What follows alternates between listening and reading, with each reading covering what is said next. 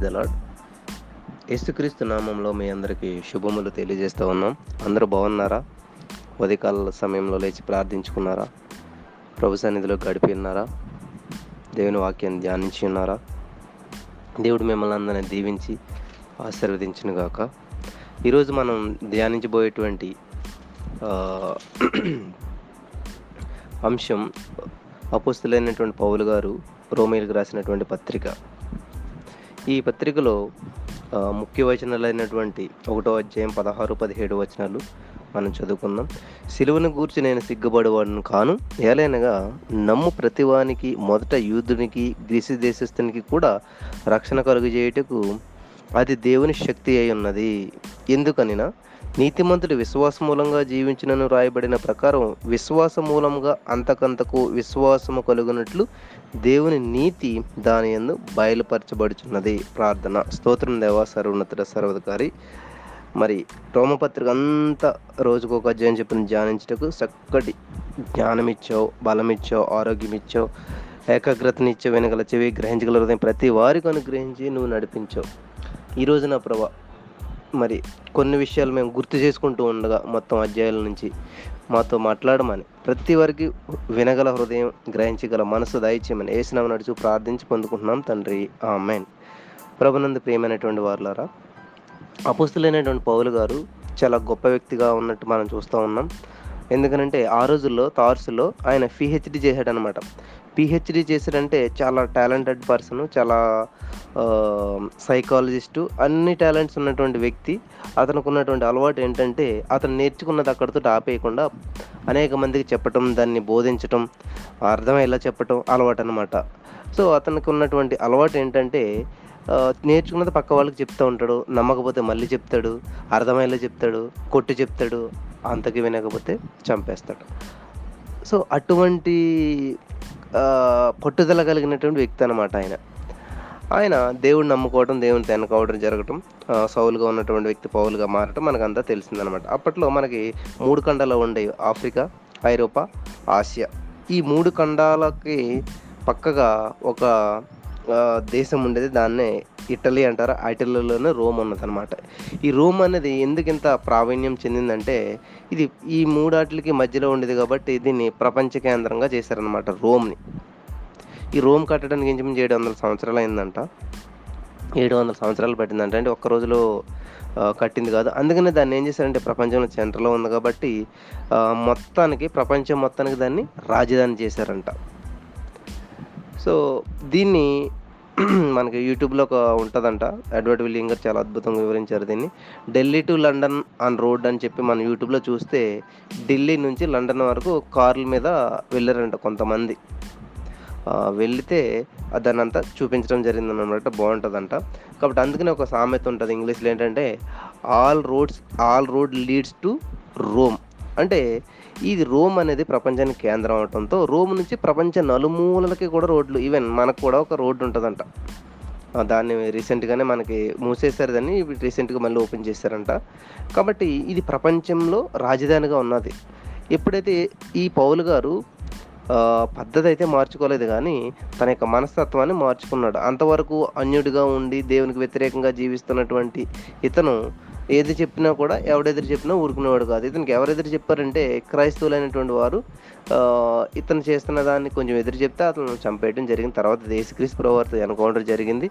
ఎదుర్కొన్నాడు యేసు ప్రభువారిని తెలుసుకున్నాక అప్పటి వరకు తాను ప్రకటించినటువంటి అంతా మానేసి యేసు ప్రభువారి గొప్ప దేవుడు యేసు ప్రభువారి సువార్త చెప్పడం ప్రారంభించాడు అనమాట సో అంతవరకు క్రైస్తవుల్ని చంపడానికి సిద్ధపడినటువంటి వ్యక్తి దేవుని కోసం ఎన్ని దెబ్బలని తింటాకి చాలాసార్లు కొట్టించుకుంటాడు ఆయన. ఎంత చేయటానికైనా ప్రాణం పెట్టకైనా కూడా తెగిస్తాడనమాట సో ఇతను ఏం చేస్తాడంటే సువార్త ప్రచారం చేస్తూ ఇలాగా ఉన్నప్పుడు ఈ రోమాలో అంటే ప్రపంచానికి కేంద్రం ఉంది కాబట్టి ఎప్పటికైనా అక్కడ సువార్త ప్రకటించాలి. రోమాలోకి వెళ్ళాలి అని చెప్పేసి. మనకు చూడండి ఎర్రకోటలో ఇప్పుడు జెండా అక్కడికి వెళ్ళామంటే మనం అది భారతదేశానికి సెంటర్ కాబట్టి అక్కడికి వెళ్తే మనం బాగుంటుందని ప్రతి వరకు ఆశ ఉంటుంది. అలాగే పౌలు గారికి ఉన్నటువంటి ఆశ ఏంటంటే ఎప్పటికైనా సరే మనం ఈ రోమాలోకి వెళ్ళాలి రోమాలో సువార్త ప్రకటించాలి అనేటువంటి ఆశతో జీవించేవాడంట.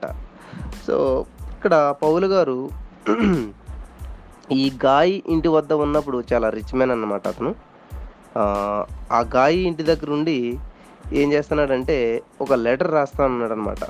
ఈ గాయ ఇంటి దగ్గర ఇక్కడ ఈ సం ఎవరు పౌలు గారు పరిచర్య చేస్తూ ఉన్నప్పుడు పౌలు గారు చాలామంది ఫీబే అనేటువంటి వాళ్ళు, ఇంకా చాలామంది సహోదరులు, సిస్టర్స్, బ్రదర్స్ అంతా కూడా కనెక్ట్ అయ్యారు. వాళ్ళంతా విశ్వాసంతో జీవిస్తూ ఉన్నారు. వాళ్ళందరిని బలపరుస్తూ ఉన్నాడు. ఇట్లా ఉన్నటువంటి సమయంలో ఈ ఫీబే అనేటువంటి సహోదరి ఏం చేస్తుందంటే అనా నేను మరి ఎక్కడికంటే రోమా వెళ్తున్నానని" చెప్పినప్పుడు ఈయనకి చాలా ఆశ ఉంటుంది ఎవరికి? పౌలు గారికి కూడా వెళ్ళాలని. సో సరే అమ్మా వెళ్తున్నావా? అయితే నేను ఒక లెటర్ రాసిస్తాను. పట్టుకెళ్ళి అక్కడున్న సంఘస్థులకి సంఘస్థలకి అని చెప్తాడనమాట. ఈ రోమాలో సంఘాన్ని పౌలు గారు కట్టలేదు కానీ ఆల్రెడీ అక్కడ ఫామ్ అయ్యి సమాజ మందిరాలుగా పెట్టుకుని వాళ్ళు ఏం చేస్తూ ఉంటారంటే ఈ సమాజ మందిరాలు అవన్నీ కట్టి అక్కడ సంఘం అనేది ఉంటుంది ఆల్రెడీ. దాన్ని ఎవరు కట్టారు ఏంటన్నది మనకు తెలియదు ఆ సంఘంలో ఉన్నటువంటి వాళ్ళకి ఈ ఆ కేంద్రం ఉంది కాబట్టి అక్కడికి వెళ్ళి ఎప్పటికైనా సువార్త ప్రకటించాలి అని చెప్పి ఈయన ఆశ అనమాట. సో, ఈయన వెళ్ళలేకపోతుంది కాబట్టి ఒక లెటర్ రాసిస్తానమ్మా కొంచెం పట్టుకెళ్ళి ఆ రోమాలో ఉన్నటువంటి సంఘస్థులందరికి ఇవి సంఘం వారికి ఇవ్వు అని చెప్పి అన్నప్పుడు, సరేనన్నా నేను తీసుకెళ్తానని చెప్పి ఫీబే చెప్తదనమాట. అలాగా గాయ అనేటువంటి వాడు చాలా రిచ్ మ్యాన్ అనమాట. ఆ ఇంట్లో ఉండి పౌలు గారు ఈ పత్రికను రాస్తాడనమాట. రాయించుతాడు. అతను పౌలు గారు చెప్తుంటే రాస్తుంటాడు. ఆ లెటర్‌ని పట్టుకెళ్ళి ఫీబే మనకి రోమాలో ఇవ్వటం అనమాట చూడండి. ఈ గ్రీస్‌లో ఉండి రాస్తాడనమాట ఈయన. ఎవరు? పౌలు గారు. ఆ ఫీబేకి ఇచ్చినప్పుడు అది ఫీబే ఏం చేస్తాడంటే రోమ్ తీసుకెళ్తుంది అనమాట ఇంటి నుండి రాస్తాడనమాట. ఇక్కడ మనం చూసినట్లయితే ఈ ఈ రోమా పత్రిక ఏం చేస్తుందంటే మరణం యొక్క ప్రాముఖ్యతను ఎవరి మరణం? యేసుక్రీస్తు వారు ప్రభు యొక్క మరణం యొక్క ప్రాముఖ్యతను వివరిస్తదనమాట. ఈ పౌల్ గారికి రోమా అంటే చాలా ఇష్టము. చివరికి ఆయన రోమాలోనే హతసాక్షిగా మారిపోతాడనమాట. ఈయన తల నరికేస్తారు. ఎవరిది? ఈ పౌలు గారిది. ఎక్కడంటే అది రోమాలోనే జరుగుతుంది అనమాట రోమాలోనే ఆయన హతసాక్షి అంటే బ్రతికుండగా మనిషి చంపేయటం అనమాట. అది హతసాక్షి అవటం అంటే. అక్కడ హతసాక్షి అవుతాడు. ఈ రోమపత్రిక ఏం చేస్తదంటే యేసుక్రీస్తు ప్రభువారి యొక్క మరణం ప్రాముఖ్యతను వివరిస్తుందనమాట. అందరికీ పెద్ద ప్రశ్న ఏంటంటే నరుడు దేవుని దృష్టికి నిర్దోషి హల్లెలూయా! నరుడు దేవుని దృష్టికి నిర్దోషి కాగలడా? ఎలా కాగలుగుతాడు? అనేటువంటి ప్రశ్న అందరికీ చాలా పెద్ద ప్రశ్న అది. దాన్ని దేవుడు ఇక్కడ చేసి చూపించాడు. కాబట్టి ఎలా నిర్దోషి కాగలిగాడు అన్నది మనం చాలా క్లియర్‌గా తెలుసుకుని ఉన్నాం. పౌలు రాసినటువంటి పత్రికలు అన్నింటిలో కూడా మొదటి స్థానంలో ఉంటుందంట రోమ పత్రిక. చాలా వాల్యుబుల్‌గా ఉంటుంది కాబట్టి ఇది చాలామందికి ఎన్నిసార్లు చదివినా కూడా అర్థం కాదు. అప్పటికి మూడే ఖండాలు ఉండే ఆఫ్రికా, ఐరోపా, ఆసియా అనమాట. ఈ మూడాటికి మధ్యలో ఒక సముద్రం ఉండి దాన్ని మధ్యధరా సముద్రం అని చెప్పి మధ్యన కాబట్టి అలా చెప్పారంట. సో, మనం ఇక్కడ తెలుసుకోవాల్సిన విషయం ఏంటంటే మనం ప్రతి అధ్యాయాన్ని చాలా క్లియర్‌గా తెలుసుకుని ఉన్నాం కాబట్టి ఇక్కడ ఈ అధ్యాయం మనకి కొన్ని విషయాలను తెలియజేస్తూ ఉంటుంది ఏంటంటే ప్రతి వ్యక్తి పాపం చేస్తాడు. కాబట్టి పాపానికి ప్రాయశ్చిత్తం ఎలా వస్తుంది ప్రాయశ్చిత్తం పొందిన తర్వాత మనం ఎలా పరిశుద్ధులుగా తీర్చబడతాం? తర్వాత ఎలాగ పరిచర్య చేయాలి అనేటువంటిది పౌలు గారు చాలా చక్కగా చెప్పారు. దీన్ని బట్టి వీళ్ళు ఇంకా 4 విషయాల్లో చెప్పాడనమాట. ఎలాగంటే సిన్, సాల్వేకే సాల్వేషన్, సాంటిఫికేషన్, సర్వీస్ అనేటువంటి విషయాల ద్వారా దీన్ని చక్కగా ఆయన వివరించడం జరిగింది. కాబట్టి మనం ఇందులో ముఖ్యమైనటువంటి వచనాలను మనం ఒకసారి ధ్యానిందాం సువార్తను గూర్చి నేను సిగ్గుపడేవాడను కాను. ఎలయనగా నమ్ము ప్రతివానికి మొదట యూదునికి, గ్రీసు దేశస్థునికి కూడా రక్షణ కలుగజేయుటకు అది దేవుని శక్తి అయి ఉన్నది. ఇంతకీ మన రోమపత్రి దగ్గర నేర్చుకోవాల్సినటువంటి విషయం ఏంటంటే ఎవరైతే నమ్ముతారో వాళ్ళు ఏమవుతారంట? రక్షించబడతారు. ఆ! రక్షణ అంట ఇది సువార్త. కాబట్టి నేను ఏం చేస్తున్నాడు సువార్త విషయంలో నేను సిగ్గుపడను.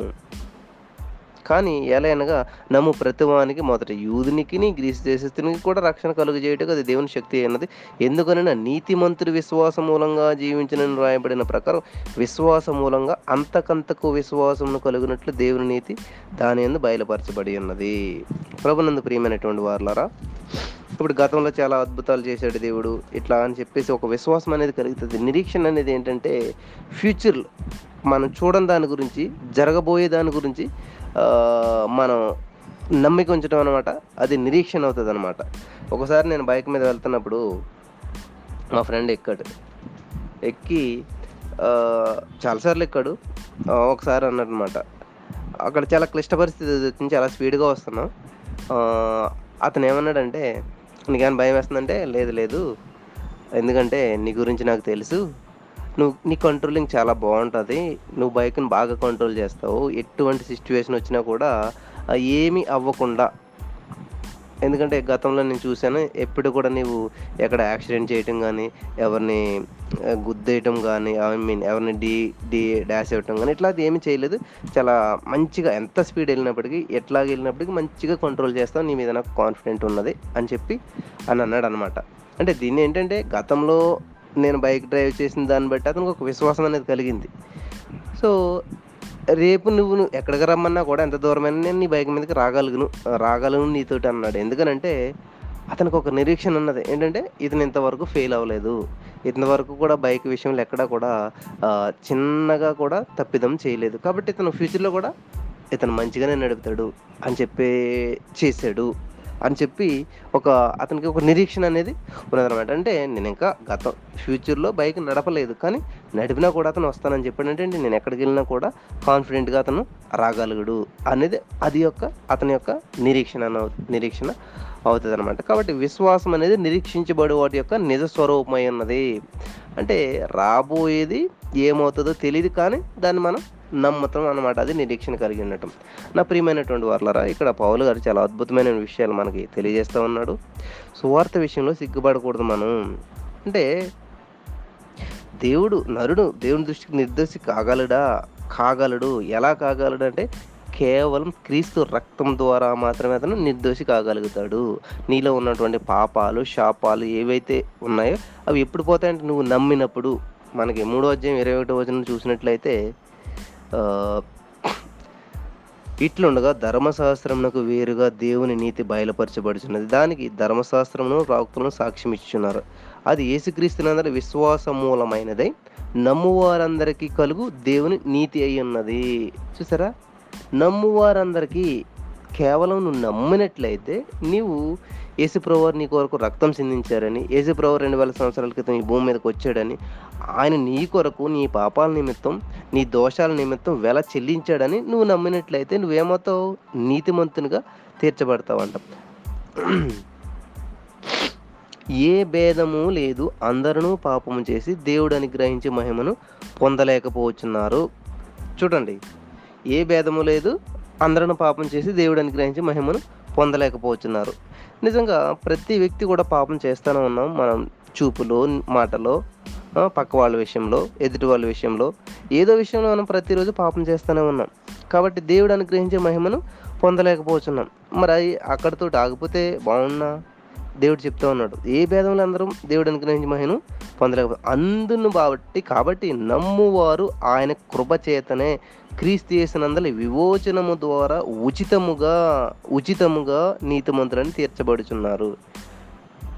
చూడండి ప్రియమైన వారులరా అందరూ పాపం చేశారు. ఏ భేదం లేదు. దేవుడిని మహిమను పొందలేకపోతున్నారు. మరి దేవుని మహిమను పొందాలంటే ఒక మార్గం చూపించాడు దేవుడు. ఎలా పొందాలి? ఏంటి అన్నది రోమపత్రిక అంతా మనకు కూడా చాలా క్లియర్‌గా తెలియజేస్తూ ఉంది. మనం చేసినటువంటి పాపానికి ప్రాయశ్చిత్తం పొందాలి. ప్రాయచిత్తం పొందినటువంటి వ్యక్తి ఏం చేస్తాడంటే పరిశుద్ధపరచబడతాడు. పరిశుద్ధపరచబడినటువంటి వ్యక్తి ఏం చేస్తాడంటే పరిచర్య చేస్తాడు. సువార్తను ప్రకటిస్తాడు. చూడండి నీ పాపాలు క్షమించబడ్డాయనుకో, నీ పాపాలు నువ్వు తెలుసుకున్నావు అనుకో నీ పాపం ఏంటో అప్పుడు ఏం చేస్తావు? ప్రాయశ్చిత్తపడతావు. అరే! నేను ఇంత పాపం చేశానా? ఇంత దోషం చేశానా? ఇటువంటి వ్యక్తినా అని చెప్పేసి. ఎప్పుడైతే నువ్వు ప్రాయశ్చిత్తం పడ్డావో అంటే రియలైజ్ అయ్యావో ఇది నేను చేసిన తప్పు. నేను చేసినటువంటి తప్పిదానికి నేను నీతిమంతునిగా ఉండాలంటే నా క్రియల వల్ల, నా పద్ధతుల వల్ల, నేను చేసే దాని వల్ల అవ్వదు. మరి ఎలా అవుతానంటే మేము అందరం పాపం చేసాం. అందరం పాపులమే. కాబట్టి మనం నీతిమంతులుగా వెళ్ళాలంటే నమ్మువారు ఆయన కృపచేతనే క్రీస్తు చేసినందులు విమోచనము ద్వారా ఉచితముగా నీతిమంతులను తీర్చబడుచున్నాము. ఎప్పుడు నీతిమంతులను తీర్చబడతామంటే ఉచితంగా. ఎలాగా? ఆయన యొక్క సిలువలో కార్చినటువంటి రక్తము ద్వారా ఉచితముగా నీతిమంతులని తీర్చబడుతున్నాం. కృపచేత దేవుడు కృప చూపించాడు. నీవు నీతిమంతునికి యోగ్యుడు కాదు నీతిమంతునిగా తీర్చబడటానికి. కానీ ఆయన కూడా ఆయన ఉచితముగా నిన్ను నీతిమంతునిగా తీర్చి ఉన్నాడు. అని చెప్పి నిన్ను ఎప్పుడైతే నీవు నీతిమంతునిగా, పరిశుద్ధుడిగా నువ్వు తీర్చబడి ఉన్నావో నీలో మడత, మచ్చ, డాగు, కళంకము, దోషం ఏది లేకుండా నిన్ను నిర్దోషిగా ఆయన రక్తంతో కడిగేశాడనమాట నిన్ను. అరికాలు మొదలుకొని నన్నెత్తి వరకు ఏం చేశాడంట మీ నీ నా దోషములు, అతిక్రమములు, పాపములు ప్రతిదాన్ని ఏం చేశాడాయన కడిగి వేశాడు. ఎప్పుడైతే కడిగి వేశాడో చూడండి మనం బట్టలు వాష్ చేసేసి మంచి నీట్గాను ఐరన్ చేసి పెట్టుకున్నప్పుడు అది ఎంత నీట్గా ఉంటుంది? దాన్ని ఎవరైనా మాసిపోయింది? మంచిది కదా అని అంటారు ఎవరైనా? వావ్ మంచి స్మెల్ వస్తుంది అని చెప్పి మంచిది అనుకుంటారు. కడిగేసిన దాన్ని ఉతికేసిన బట్టను కూడా మంచిగా ఫ్రెష్గా ఉన్నటువంటి దాన్ని కూడా ఎవరైనా ఇది మంచిది కాదు ఇది మాసిపోయింది ఇది అట్లాంటి ఇట్లాంటి అంటే ఏమనుకుంటారు? నవ్వుకుంటారు లేదా? అలాగే నువ్వు క్రీస్తు రక్తంలో కడగబడిన తర్వాత కూడా నిన్ను ఎవరైనా నిర్దోషి పాపి నువ్వు పాపువు నువ్వు నిర్దోషివి కావు ఇట్లాగని అన్నప్పుడు సతాన్ గడిచి మీ మీద నేరం మోపుతున్నప్పుడు మీరు నవ్వుకోవాలన్నమాట. ఏ నీకు తెలియదేమో నా ఏసే నన్ను రక్తంతో కడిగేశాడు. ఆల్రెడీ నేను చేసిన తప్పిదాలన్నింటికి వెల చెల్లించేశాడు. కాబట్టి నేను ఐ ఆమ్ ఫ్రీ అనాలన్నమాట ఐఆమ్ ఫ్రీ నాకేమీ లేదు అని చెప్పి చెప్పినప్పుడు నువ్వు ఎప్పుడైతే పరిశుద్ధుడిగా తీర్చబడ్డావో ఆగుతావో నువ్వు అక్కడితోటి? పరిచర్య చేస్తావు. దేవుని సువార్తను ప్రకటిస్తావు. పది మందికి చెప్తా. నా దోషములు కప్పివేసింది వేసే రక్తం. నన్ను నీతిమంతులుగా చేర్చింది. నేను ఉచితంగా కృపచేత నీతిమంతునిగా తీర్చబడి ఉన్నాను. పూర్వం చేయబడిన పాపమును దేవుడు తన ఓరిమి వలన ఉపేక్షించినందున ఆయన తన నీతిని కనపరచవలనని క్రీస్తు రక్తమునందరి విశ్వాసం ద్వారా ఆయనను కరుణాధారముగా బయలుపరిచను. సరే క్రీస్తియేసునందల రక్తము ద్వారా. ప్రియమైనటువంటి వాళ్ళారా రోమపత్రికలో చాలా అద్భుతమైన విషయాలు ఉంటాయి మనం ప్రతిరోజు ఒక్కొక్క అధ్యాయం ధ్యానించి ఉన్నాం కాబట్టి ఇంకా ఈ విషయాలన్నీ మీకు చెప్పట్లేదు. మనం మంత్రికి ఎలా తీర్చబడి ఉన్నాం కాబట్టి మిమ్మల్ని ఎవరైనా దోషులు అంటే మీరు దోషులు కాదు మీరు పాపులు కాదు. దేవుడు నీకు ఇచ్చినటువంటి రక్షణను దేవుడు నిన్ను నీతిమంతునిగా తీర్చిన తర్వాత కూడా నువ్వు ఇంకా లోకం వైపు పాపం వైపు చూస్తున్నావంటే అందుకనే దేవుడు ఒక మాట ఉంటుంది బైబిల్లో. కుక్క ఏం చేస్తుందంట? ఆకలిసినప్పుడు అన్నం తింటుందంట మంచిగా ఏదన్నాను దానికి మళ్ళీ ఏమనిపిస్తుంది? కక్కేస్తుందంట. కక్కేసేసి వెళ్ళిపోతుంది అటు ఇటు. మళ్ళీ ఆకలిసినప్పుడు ఏం చేస్తుందంటే ఎక్కడ కక్కేసినా అని తిరిగి వచ్చి దాన్ని మళ్ళీ తింటుందంట. అంటే అటువంటి కుక్క లాంటి స్వభావం అటువంటి మనుషులు ఉన్నారు అని చెప్పి బైబిల్లో దాన్ని ఉదాహరణ చెప్పడం జరిగిందనమాట. అంటే నువ్వు ఆలోచన చేసుకో ఒకసారి.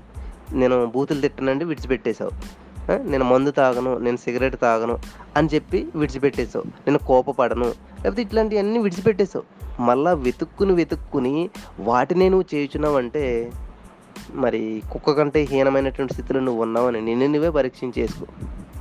ఎందుకంటే ఎవరో చెప్తే నీకు ఎట్లా ఉంటుందంటే నిలుచున్నానని తలంచుకుని వాడు తాను అది సరిగ్గా నిల్చున్నాడో లేదో చూసుకోవాలంట.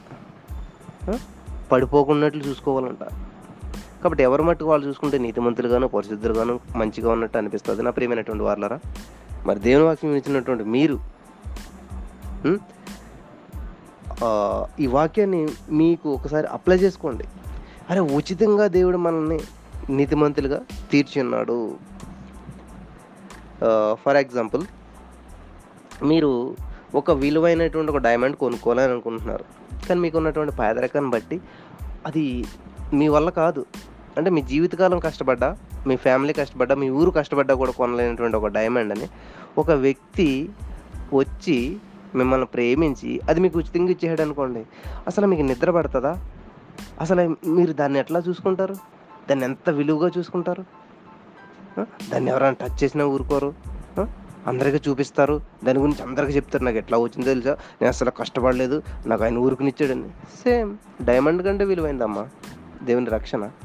అటువంటి రక్షణ పొందినటువంటి నీవు రక్షించబడినటువంటి నీవు సమస్యల వలయంలో చిక్కుకొని పోయి ఆ ఫెని తుఫాన్లో కొట్టుకొని పోవలసిన నిన్ను గమ్యానికి చేర్చడానికి దేవుడు చక్కటి ప్రణాళిక వేసి ఒక ఓడలో నేను పెట్టి ఉన్నాడు. నీవు ఉన్నటువంటి రక్షణ అనే ఓడలో నిన్ను ఏ అలా కొట్టలేదు ఏ అలా ముంచలేదు. అటువంటి ఓడలో ఉన్నటువంటి నీవేం చేస్తావు? చుట్టుపక్కల వాళ్ళందరిని పిలిచి అయ్యో రండయ్యా ఈ ఇందులో రక్షణ ఉన్నది. ఇందులో ఏ కెరటము నేనేం చేయలేదు ఏ సమస్య నేను చుట్టుముట్టలేదు ఎటువంటి ఫెని తుఫాన్ వచ్చినా కూడా మనల్ని ముంచలేదయ్యా. అటువంటి వాడు నేను ఎక్కను. మీరు కూడా రండి అని చెప్తావా? చెప్పట్లేదంటే నువ్వు సువార్థపరుడు అనమాట నువ్వు చెప్పట్లేదని నువ్వు సువార్త ప్రకటించట్లేదు. సువార్త ప్రకటించడం అంటే బైబిల్ తెరిచి నువ్వు ప్రతి అధ్యాయంలో ఉన్నటువంటి వచనాలను ఎత్తబెట్టి లేకపోతే ఇట్లాగాని కాదమ్మా. నీ జీవితంలో నువ్వు ఏదైతే పొందుకున్నో దాన్ని పక్క వాళ్ళకి వివరించడం. సువార్త అంటే మంచి మాట. సువార్త అంటే ఏంటి? సుస్వాగతం అంటే మంచి స్వాగతం అని. సువార్త అంటే మంచి వార్త అని చెప్పేసి. శుభ వార్త అని చెప్పేసేసి. కాబట్టి పాపంలో ఉన్నటువంటి వారికి విడుదల కలిగించేది సమస్యలో ఉన్నటువంటి వారికి విడుదల కలిగించేది సువార్త అనమాట కానీ సువార్త ప్రకటించుట విషయంలో సిగ్గుపడి వాడిని కాదు అని చెప్తున్నాడు అపోస్తులైనటువంటి పావులు గారు. కాబట్టి నువ్వు సాక్ష్యం చెప్తున్నావంటే అదొక సువార్త. మగ్ధ ఈవిడ సమరస్త్రి ఏం చేసిందంటే నేను చేసినవన్నీ నాతో చెప్పినవన్నీ చూపిస్తాను. రండి రండి అని చెప్పి సువార్త ప్రకటించింది ఆవిడ. ఆవిడ జీవితంలో దేవుడు చేసిన అద్భుతం ఒక సాక్షి రూపంలో సువార్త రూపంలో ప్రకటించింది. కాబట్టి నీ జీవితంలో ప్రతిరోజు దేవుని సన్నిధిని అనుభవిస్తావు ప్రతిరోజు దేవుడు ఒక అద్భుతాన్ని చేస్తాడు. అది నువ్వు సువార్తగా ప్రకటించాలి. దేవుడు చేసిన అద్భుతంగా ప్రకటించాలి. దేవుడి మీద ఆధారపడ్డప్పుడు దేవుడు నిన్ను ఎలా నడిపించాడు? దేవుని ఆత్మ గైడెన్స్లో నువ్వు ఉన్నప్పుడు దేవుడు నిన్ను ఎలా నడిపించాడు అనేది స్పష్టంగా తెలియజేయాలి. నిన్న ఉదయకాల సమయంలో మేము రైల్వే స్టేషన్ నుంచి వస్తున్నప్పుడు చాలా లగేజ్ ఉన్నది. చిన్న పాప పది నెలల పాప నా భార్య నేను రైల్వే స్టేషన్కి వచ్చి ఇంత లగేజ్ ఎలాగా అనుకున్నాం? దేవుని మహాకృపను బట్టి అక్కడ మంచి ఎక్స్కల్ ఎస్కలేటర్ లిఫ్ట్ అవి ఉండటంతో చాలా ఈజీగా వచ్చాం. బయటకు వచ్చిన వెంటనే ఇంత లగేజ్తో మనం ఏ బస్సు అన్నా ఎక్కిన కష్టం అవుతుంది అని చెప్పేసి ఆటో ఏదన్నా బేరం ఆడదామని అడిగినప్పుడు అతనే వచ్చాడు కూడా దగ్గరే మాకు ఒక ఆరేడు కిలోమీటర్లు ఉంటుంది. అంటే అతను ఎంత అని అడిగితే త్రీ హండ్రెడ్ రూపీస్ అని చెప్పాడు. నాకు ఆశ్చర్యం వేసింది అరే త్రీ హండ్రెడ్ రూపీస్ ఏంటన్నా? మరి కనీసం హాఫ్ రేట్ కూడా కాదు అది మా డబల్ త్రిబుల్ రేట్ చెప్పాడు అనమాట నాకు ఆత్మలో ఏమనిపిస్తుందంటే సరే కొంచెం ఎదరికెళ్ళు అని చెప్పి అన్నప్పుడు మేము మా వైఫ్ వద్దులేండి కొంచెం ఎదరికి వెళ్దారని కొంచెం ఎదరికి వచ్చిన వెంటనే బస్సు ఖాళీగా ఉంది బస్సు ఎక్కుదామని అడన్నానంటే అమ్మ ఇంత పాపతోటి ఈ లగేజ్ తోటి బస్సు ఎక్కటం నాకు మనసు యాక్సెప్ట్ చేయట్లేదు. సరే అని చెప్పి ఇందులోకి ఆ బస్సు ఎక్కమన్నమాట. బస్సు ఎక్కితే కేవలం ఐదుగురే ఉన్నాం. బస్సు అంటే ఎంత ఉంటుందో తెలుసు కదా మీకు చాలా మెట్రో బస్సు చాలా పెద్ద బస్సు. కేవలం అందరూ. టెన్ మెంబర్స్ లోపలనే ఉన్నాం. చాలా ఫ్రీగా కూర్చున్నాం. లగేజ్ అంతా పెట్టుకున్నాం. ఏదో మేము మాకే మేము బస్సు కట్టించుకున్నట్టుగా ఫీల్ అయ్యామన్నమాట ఎక్కిన తర్వాత టికెట్ కొట్టాడు ఆయన. ఎంత అంటే థర్టీ రూపీస్ త్రీ హండ్రెడ్ ఎక్కడ? థర్టీ రూపీస్ ఎక్కడ? మా వైఫ్ అందే మన విషయంలో దేవుడు ఎప్పుడు ఒక సున్నాను కొట్టేస్తాడు. త్రీ హండ్రెడ్లో ఒక జీరోని క్యాన్సిల్ చేసాడు దేవుడు. దాన్ని కొట్టివేశాడు కాబట్టి మనం ఎంత ముప్పై రూపాయలతో వచ్చాం నాకు చాలా సంతోషం. అంటే దేవుడు మన దాన్ని ఏం చేస్తాడంటే కొట్టివేస్తాడనమాట. మన దోషములను మన అతిక్రమలను మన ప్రతిదాన్ని ఏం చేస్తాడు? క్యాన్సిల్ చేస్తాడనమాట. క్యాన్సిల్ చేసినప్పుడు ఏమవుతుంది? నీకు ఎంత ఆనందం అనిపిస్తుంది? ఎంత సంతోషం అనిపిస్తుంది? ఆఫ్టర్ ఆల్ త్రీ హండ్రెడ్ బిల్ని థర్టీ రూపీస్ చేస్తేనే ఎంతో ఆనందం అయినప్పుడు అసలు నువ్వు చేసినటువంటి అతిక్రమంలో దోషంలో ఎంతో గొప్ప వాటన్నిటిని కొట్టివేశాడు దేవుడు. వాటన్నిటిని తీసివేశాడు దేవుడు. అప్పుడు నీ జీవితంలో ఎంత ఆనందం కలుగుతుంది? మరి రోమపత్రిక అనేది ప్రతి ఒక్కరూ పదే పదే చదవలసినటువంటి పత్రిక అనమాట చాలా అద్భుతమైనటువంటి వివరణ ఉంటుంది. మనిషికి అసలు యేసుక్రీస్తు ప్రభు వారు ఎందుకు చనిపోయాడు? ఆయన యొక్క మరణం విలువేంటనేది తెలియజేసేటువంటి పత్రిక అనమాట దేవుని నీతిని తెలియజేసేటువంటి పత్రిక అనమాట నిన్ను నీతిమంతునిగా చేసేటువంటి పత్రిక అనమాట కాబట్టి ఈ యొక్క అధ్యాయాన్ని మీరు అందరూ పదే పదే చదవాలని దీంట్లో ఉన్న అమూల్యమైనటువంటి విషయాలను బాగా ధ్యానించుకోవాలని. ఒకసారి అయిపోయిందని వదిలేయకుండా మీకు కుదిరినప్పుడు దీన్ని మళ్ళా మళ్ళా ధ్యానం చేస్తూ దేవుని సందులో మీరు బలపడాలని నీ యొక్క పాపం శపించ నీవు పాప స్థితిలో ఉన్నటువంటి నిన్ను దేవుడు నిర్దోషిగా చేసి ఉన్నాడు. నిర్దోషిగా చేసినటువంటి నిన్ను ప్రాయచిత్తానికి యోగ్యుడిగా చేసి నువ్వు ప్రాయచిత్త పడిన తర్వాత నిన్ను పరిశుద్ధపరిచినటువంటి దేవుని పరిచర్ని విడిచిపెట్టకుండా సువార్తను ప్రకటించాలని చెప్పేసి రక్షించబడిన నీవు అనేక మందికి రక్షణకు కారకుడు అవ్వాలి. రక్షించబడినటువంటి నీవు అనేక మంది ఆత్మీయతలో బలపడుటకు కారకుడు కావాలి కారకురాలుగా ఉండాలని. మరి అలనాడు ఫీబే ఎలాగైతే ఈ యొక్క పౌలు గారితో మరి పరిచర్యలో సహకారిగా ఉండి మరి ఈ యొక్క మొత్తం పత్రికను తీసుకెళ్ళి రోమాలోకి తీసుకెళ్ళింది ఆవిడ. ఈ అక్కడ అందరికీ కూడా ఈ యొక్క సువార్త ప్రకటించడానికి ఈ పత్రిక ద్వారా ఆమె కారకురాలైందనమాట అందుకనే ఫీబే వచ్చినప్పుడు మీరు అందరూ చేర్చుకోండి. ఆమె నాకు ఎంతో ఇక్కడ పరిచయం చేసింది నన్ను ఎంతో ఆదరించింది అని చెప్పి ఫీబే గురించి రోమాలో ఉన్న సంఘానికి ఆయన చాలా స్పష్టంగా తెలియజేస్తూ ఉన్నాడు. ప్రియమైనటువంటి వారులారా కాబట్టి నువ్వు దైవ సేవకులకి దై- దేవుని బిడ్డలకి దేవుని పేరట వచ్చిన వారికి నువ్వు చేసినటువంటి సహాయం ఒక గ్లాస్ మంచినీళ్ళు ఇచ్చినా కూడా దేవుడు మర్చిపోవడం చెప్తూ ఉన్నాడు. కాబట్టి దేవుని నిమిత్తం మీరు సిగ్గుపడొద్దు పరిచర్ల విషయంలో అసలే సిగ్గుపడొద్దు.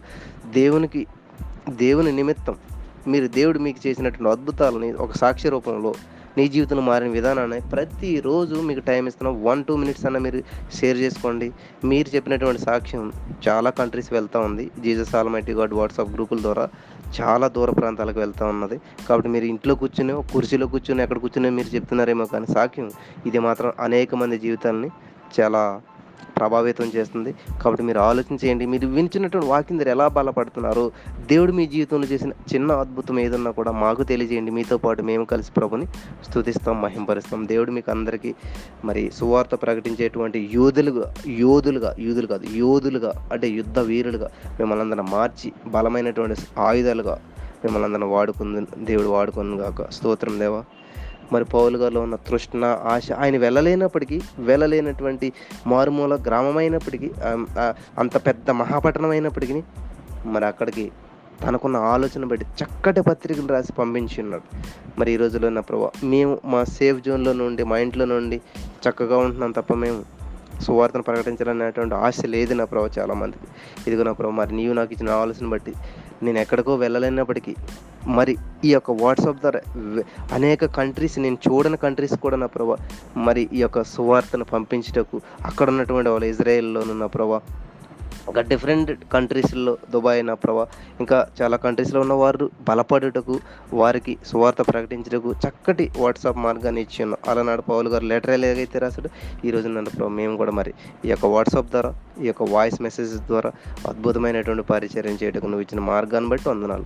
ఈ వాక్యం ఎంతమంది అయితే వారో వారి జీవితాల్లో అద్భుతమైనటువంటి నా ప్రభా ఫలింపును దయచేయను వారి జీవితాల్లో పాపము నిమిత్తం ప్రాయచిత్తపడి పరిశుద్ధపరచబడి నీ సువార్త ప్రకటించడానికి సహాయం చేయమని. నువ్వు చేస్తున్నందుకు వందనము చేస్తున్నాము పొందుకుంటున్నాం తండ్రి. ఆ మెయిన్